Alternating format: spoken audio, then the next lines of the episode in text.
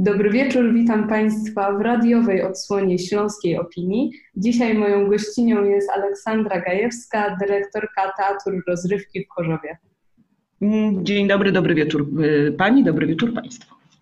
Myślę, że w tym gronie możemy się bez problemu zgodzić, że najlepszego teatru i na Śląsku, i w Polsce.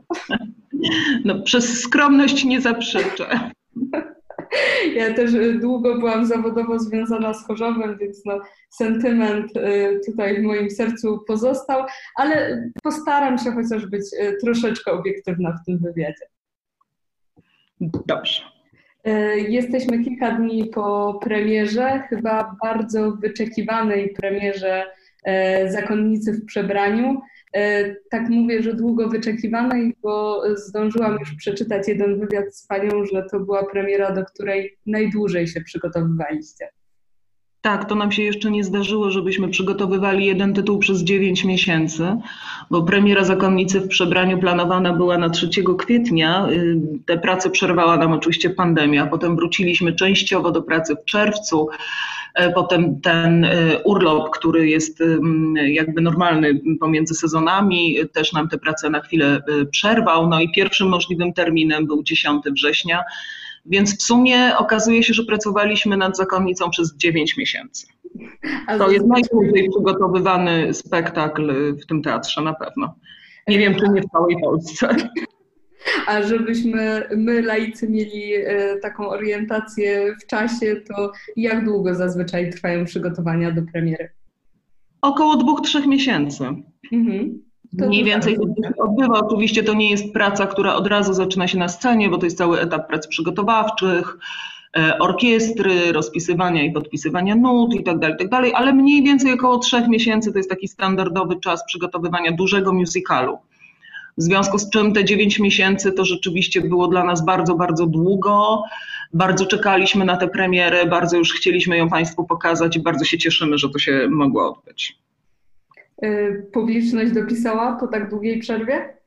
Tak, my jesteśmy bardzo szczęśliwi, nawet trochę zaskoczeni, bo wiem, że w teatrach w Polsce jest pewien kłopot, że ludzie jeszcze nie przypomnieli sobie o tym, że istnieją teatry. To jednak jest ponad pół roku bez możliwości korzystania z tej oferty kulturalnej, ale mamy na widowni komplety, czyli połowę dostępnych miejsc. Gramy do końca września i na wszystkie te spektakle właściwie nie ma już biletów. Ale tutaj nie musimy być zawiedzeni, jeszcze będziecie grać. Tak, oczywiście, to jest taki pierwszy długi, jak to mówimy, set Zakonnicy w przebraniu. Później od października wracają na naszą scenę musicale, które są w naszym repertuarze i za którymi nasi widzowie i nasi artyści oczywiście też już się zdążyli bardzo mocno stęsknić. Więc zagramy i kabaret, i jak odnieść sukces w biznesie, i Hotel Westminster, i producentów. No a potem, jak co roku, zaprosimy Państwa na Sylwestra. O tak, to już zdecydowanie taka chorzowska tradycja, te koncerty sylwestrowe i chyba też bardzo wyczekiwana przez widzów. Tak, no już sprzedajemy bilety powoli na Sylwestra, na Bis i to jest rzeczywiście bardzo długa tradycja, bo właśnie się zorientowaliśmy, że to będzie nasz 25. Sylwester w Teatrze Rozrywki. 25 lat spotykamy się z Państwem, w związku z tym mamy taki mały jubileusz. To wspaniale i pewnie są tacy widzowie, którzy przynajmniej 20 razy w tym Sylwestrze brali udział z Państwem. Są tacy, którzy byli 25 razy. Są takie widzowie, dlatego też w tym roku z uwagi na ten jubileusz taką formułę przygotowaliśmy sobie, że tworzymy ten koncert razem z naszymi wiernymi widzami.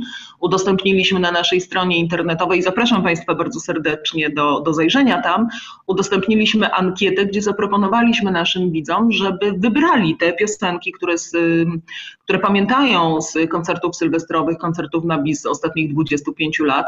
Chcemy, żeby ten koncert był stworzony przez nas wspólnie, żeby nasi widzowie mogli po raz drugi zobaczyć te piosenki, bo one, jak wiadomo, funkcjonują w koncercie sylwestrowym tylko przez jeden sezon. I potem bardzo często przychodzą widzowie i mówią, jejku, bo ja tam 3 lata temu na przykład pamiętam takie wykonanie i dlaczego ja nie mogę go już drugi raz zobaczyć. No więc taką możliwość właśnie naszym widzom daliśmy.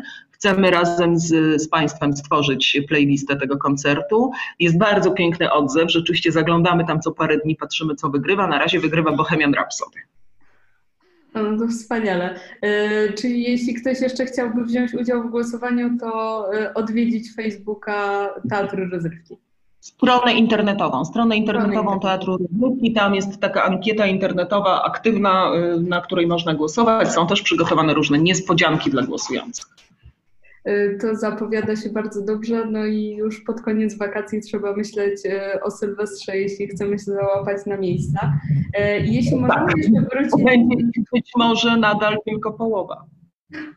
No, oby nie,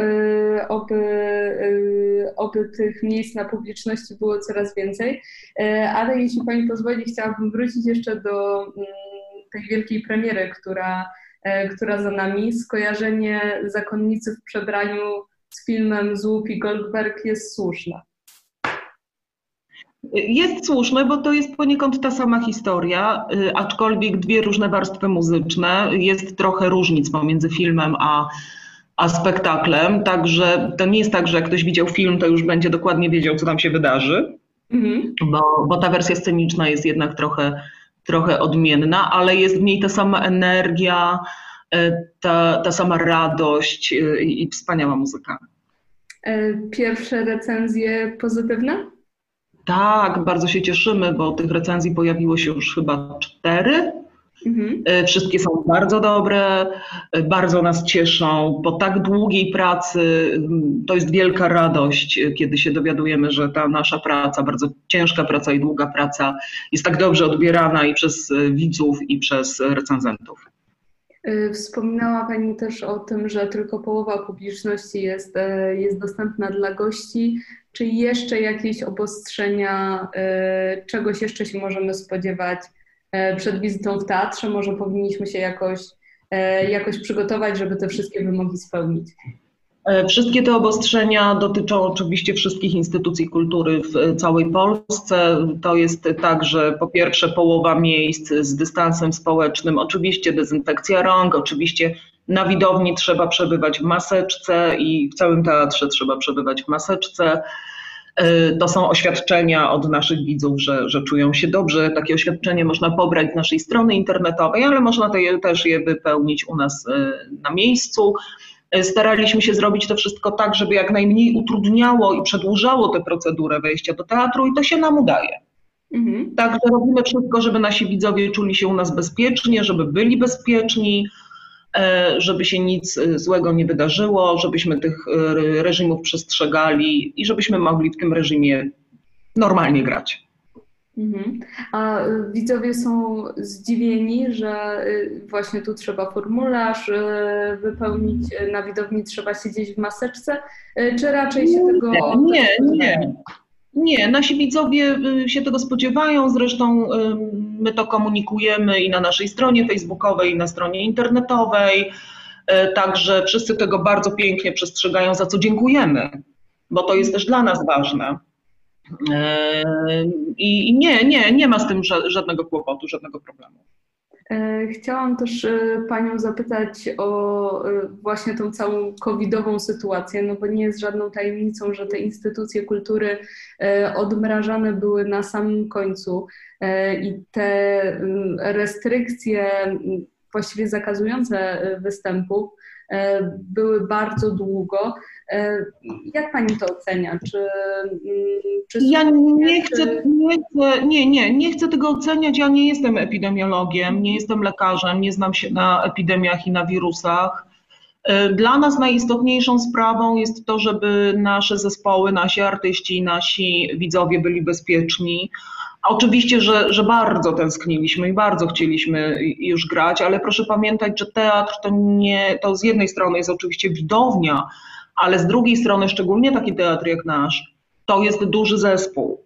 Więc my z pokorą czekaliśmy na to, kiedy będziemy mogli grać, bo to też chodzi o bezpieczeństwo naszego zespołu. Teatr Rozrywki to jest 100-osobowy zespół artystyczny i w naszych spektaklach, w większości naszych spektakli na scenie jest kilkadziesiąt osób.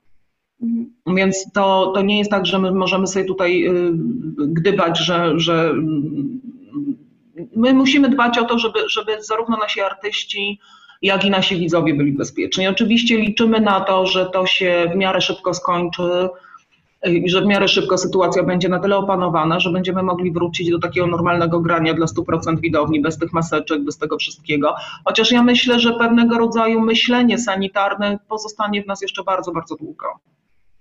No, pewnie są też jakieś plusy tej całej covidowej sytuacji, no bo jednak wszyscy zwracamy trochę większą uwagę na higienę, co w miejscach... No, my się śmiejemy, że być może ta sytuacja nauczy nas tego, że epidemie grypy nie będą już tak strasznie dziesiątkować ludzi, prawda?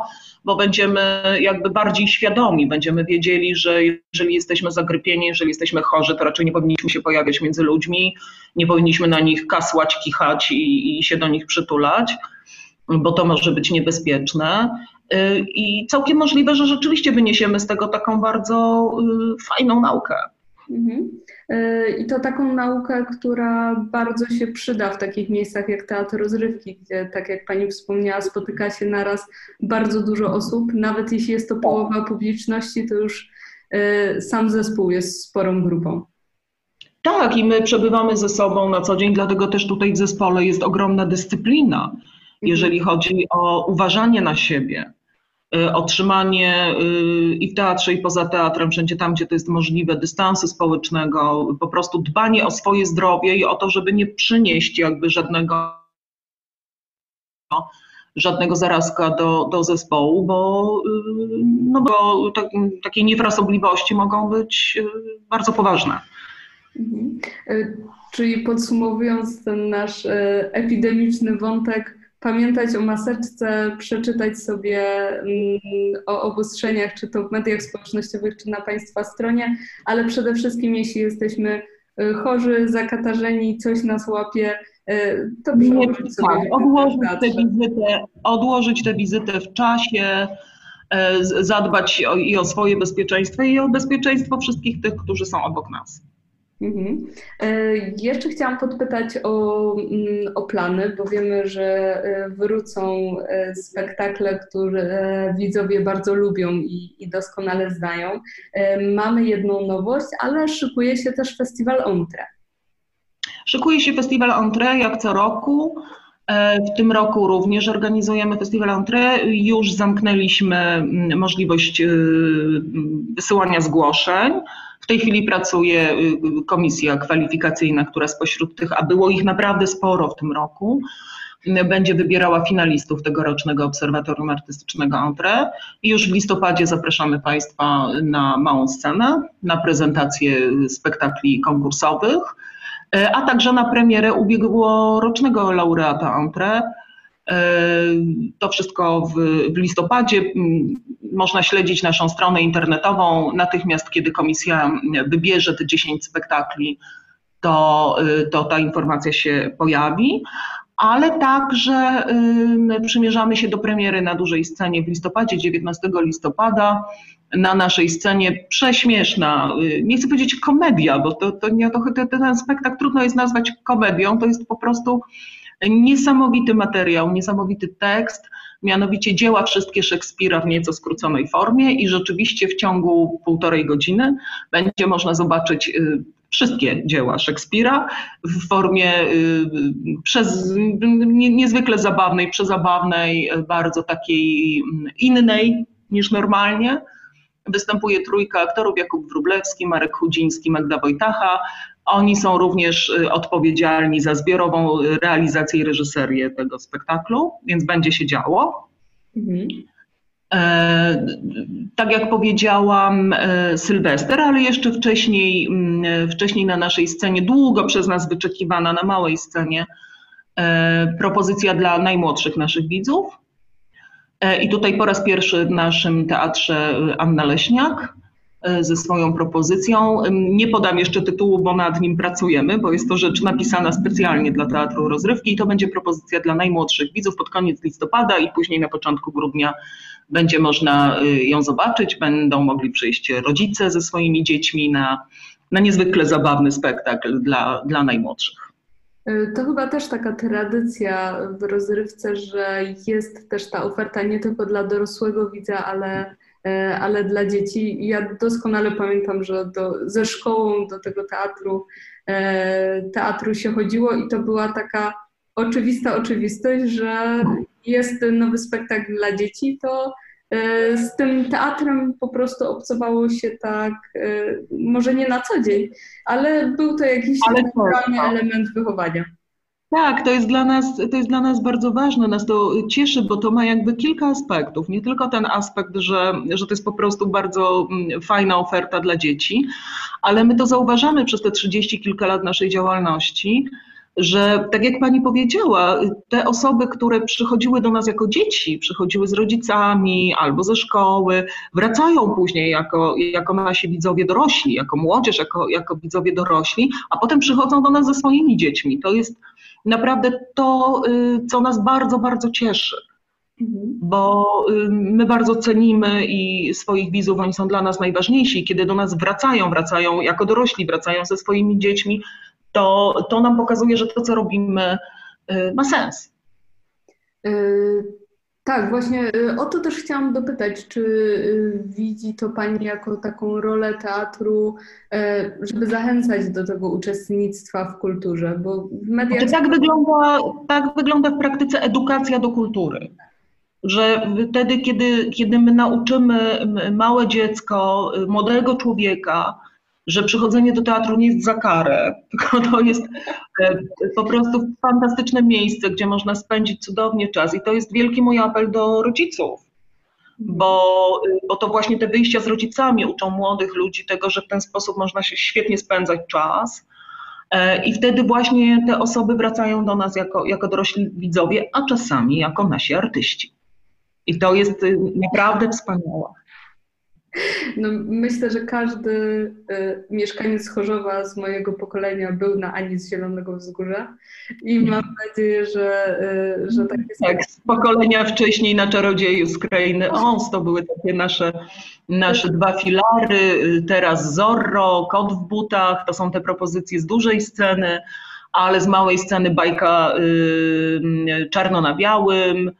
Więc tak, my to słyszymy, kiedy przychodzą potem dorośli ludzie, mówią, no tak, bo ja właśnie przychodziłem na Anię z Zielonego Wzgórza, a potem byłem ciekawy,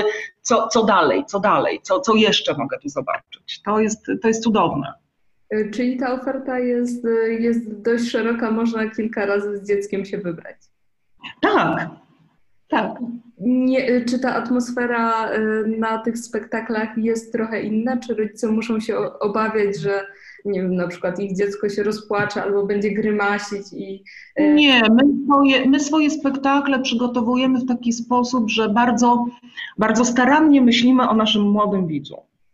Dlatego, że granie dla dzieci tak naprawdę jest najtrudniejsze, dlatego, że młody widz nie oszukuje. Albo mu się podoba, albo mu się nie podoba. Tu nie ma żadnej kurtuazji. Więc bardzo starannie przygotowujemy tę ofertę dla dzieci, żeby dzieci nie wystraszyć, żeby ich nie zanudzić, bo to by było takie trochę działanie na własną szkodę, bo jeżeli my spróbujemy dzieciom dać taką ofertę, która ich nie zainteresuje, to oni do nas więcej nie przyjdą. Tak. Po prostu. Więc bardzo się o to staramy i dlatego też dopasowujemy tę ofertę teatralną, jeżeli chodzi o młodą widownię. Dzielimy ją trochę na ofertę dla bardzo młodego widza i dla takiego widza właściwie już pewnie nazywającego się młodzieżą. Czyli nastolatkowie też mają jakiś spektakl im dedykowany? No, na przykład bardzo, bardzo familijnym spektaklem jest Zorro, w którym zarówno trochę starsi, jak i trochę młodsi odnajdują różne aspekty, które ich interesują. To jest trochę tak jak z Kubusiem Puchatkiem, że jak się czyta Kubusia Puchatka we wczesnym dzieciństwie, to jest bajką dla dzieci, a jak zaczyna się tę książkę czytać, będąc osobą dorosłą, to się mówi, kurczę, ale tutaj jest mnóstwo takich rzeczy, które mnie nadal interesują.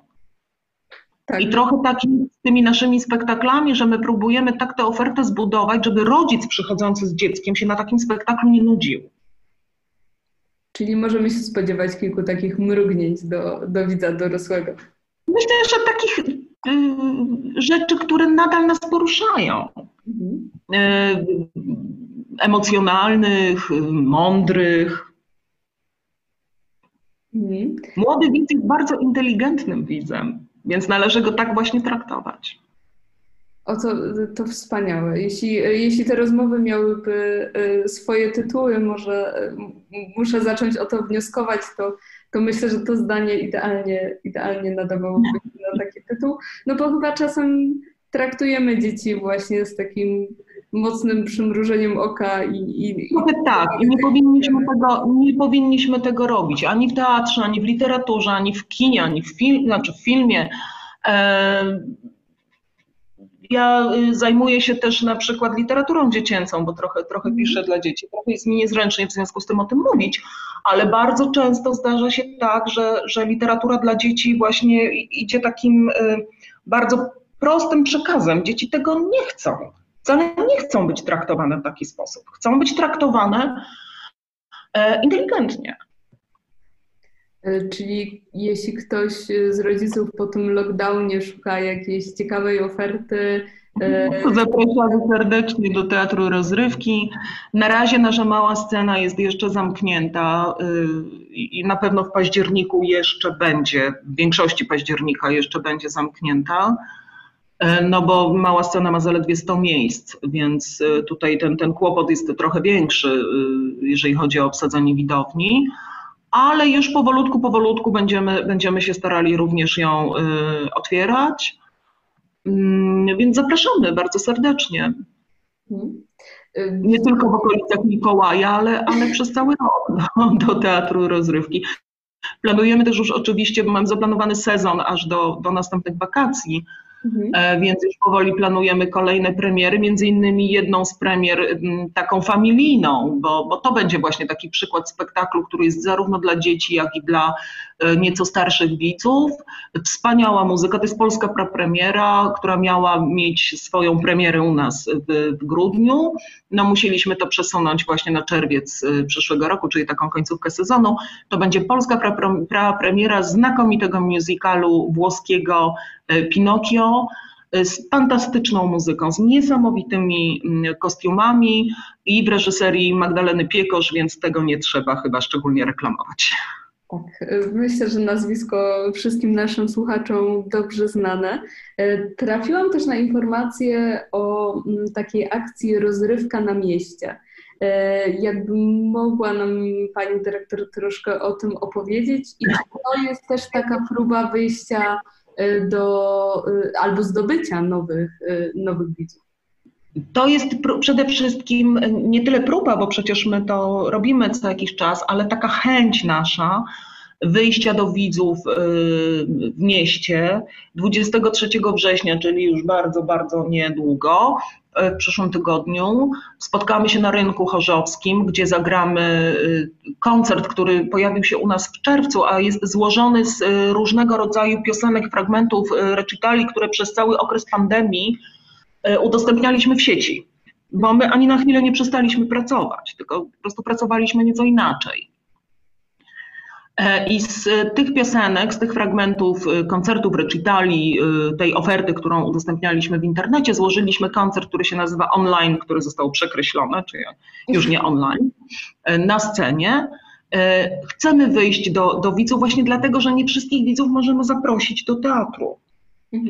Więc tym razem spotkamy się z Państwem na Rynku w Chorzowie 23 września w środę. Zapraszamy. Mamy nadzieję, że będzie Państwa dużo, ale oczywiście prosimy pamiętać o dystansie społecznym, o tym, żebyśmy się czuli wszyscy bezpiecznie, natomiast Rynek w Chorzowie zdecydowanie pomieści więcej widzów niż nasza widownia przy tych obostrzeniach, więc po prostu my się chcemy też z Państwem przywitać, po prostu przywitać, wyjść do miasta, powiedzieć jesteśmy. Myśli Pani, że ten stosunkowo nowy rynek w Chorzowie spełnia też taką rolę kulturalną, albo przynajmniej ma potencjał do tego, żeby trochę tak przybliżyć? Tak mi się wydaje, bo my tam się pojawiamy co jakiś czas. W zeszłym roku z jednym z projektów w ramach Entrée w tym roku z tym koncertem. Mamy też współpracę z księgarnią Dopełniacz, gdzie za chwilę wrócimy oczywiście do tych wydarzeń, ale przez cały zeszły sezon aż do momentu, kiedy no już nie mogliśmy się spotykać z widzami, to realizowaliśmy tam raz w miesiącu czytania performatywne, czytamy dramaty, czytamy fragmenty powieści. No i myślę, że za chwilę wrócimy do tego pomysłu, więc my jesteśmy obecni na rynku w Chorzowie i bardzo nam tam jest dobrze w tych naszych działaniach. Czy jeszcze są planowane takie nietypowe akcje? Gdzieś jeszcze w plenerze będzie można Was zobaczyć, czy to dopiero już... Mamy oczywiście zaplanowane. Ja nie chciałabym jeszcze mówić o szczegółach, bo to my jesteśmy przesądni w teatrze, więc dopóki nie dopniemy tego wszystkiego, to wolimy o tym nie mówić, ale dwukrotnie pojawiliśmy się w Parku Śląskim w ramach Parkowego Września z Kulturą. Pojawiliśmy się z koncertem musicalowym 2 tygodnie temu, tydzień temu. W sobotę pojawiliśmy się z koncertem Big Bandu Śląskiego. To też było dla nas niezwykle ważne, żeby wyjść do ludzi odwiedzających w tym czasie park, którzy wspaniale odebrali obydwa te nasze koncerty. Ta seria tych koncertów w parku jest przez cały wrzesień. No, Teatr Rozrywki akurat 12, 5 i 13, 5 i 13 września byliśmy tam. Teraz Opera Śląska, Teatr Śląski, Zespół Śląsk, więc też polecam takie plenerowe wyjścia, bo myślę, że one są też ważne na przykład dla osób, które jeszcze się boją trochę przyjść do teatru, chociaż naprawdę proszę mi wierzyć, że nie ma czego. My naprawdę dbamy bardzo mocno o bezpieczeństwo, ale można po prostu w czasie takiego spaceru w parku czy przez rynek chorzowski zatrzymać się na chwilę, usiąść, odpocząć i posłuchać dobrej muzyki. Chciałam jeszcze podpytać, bo na pewno rozmawiają Państwo z widzami i mają z nimi bardzo dobry kontakt. Jeśli zdarzają się tacy widzowie dorośli, którzy w ogóle pierwszy raz są w teatrze, to z czego to wynika? Jeśli prowadzone są takie rozmowy, to skąd różnie. Najczęściej z tego, że ktoś mówi, bo ja nigdy nie wpadłem na to, żeby pójść do teatru. Nikt mnie tam po prostu nie zaciągnął, nie zaprosił, nie zachęcił, ale bardzo często spotykamy się z taką opinią, z takim, no tłumaczenie to jest złe słowo, ale z takim zdaniem, i tu wracam do tematu, któremu poświęciłyśmy dzisiaj część naszej rozmowy, czyli tej edukacji do kultury, że w dzieciństwie zabierani byli do teatru ze szkoły na po prostu bardzo niedobre spektakle. I się zrazili do teatru, że to jest nudne, że tam się nic nie dzieje, że tam trzeba siedzieć cicho, że nie można się śmiać. To jest tak. I że się po prostu do teatru zrazili. Uznali, że teatr to nie jest fajne miejsce do spędzania czasu. I nagle przychodzą z kimś, bo na przykład przyjaciele ich, nie chcę powiedzieć zaciągną, ale zaproszą, czy namówią, czy przekonają i mówią: ojej, to jest bardzo fajne miejsce. I to nas bardzo cieszy, bo ci ludzie wracają. A my to robimy dla naszych widzów. Myślę, że to idealny, taki ciepły moment i dający nadzieję, kiedy możemy powolutku zakończyć naszą rozmowę. Ja Pani bardzo serdecznie dziękuję za poświęcenie tych kilku chwil na porozmawianie na antenie Śląskiej Opinii. No ja na pewno jestem teraz w takim nastroju, że tylko wejść na stronę i zarezerwować bilet. Zapraszamy serdecznie. Zapraszamy do Teatru Rozrywki. Dziękuję bardzo. Moją gościnią była dzisiaj Aleksandra Gajewska, dyrektorka Teatru Rozrywki w Chorzowie, a takie rozmowy na bieżące tematy od poniedziałku do piątku na antenie Śląskiej Opinii o godzinie 20, ale jeśli akurat o godzinie 20 nie mają Państwo czasu, to wszystkie te rozmowy dostępne są także w formie podcastów. Wystarczy wejść na swoją ulubioną aplikację właśnie do słuchania podcastów, na przykład na Spotify, wpisać tam Śląską Opinię i bez problemu nas Państwo znajdziecie. Do usłyszenia.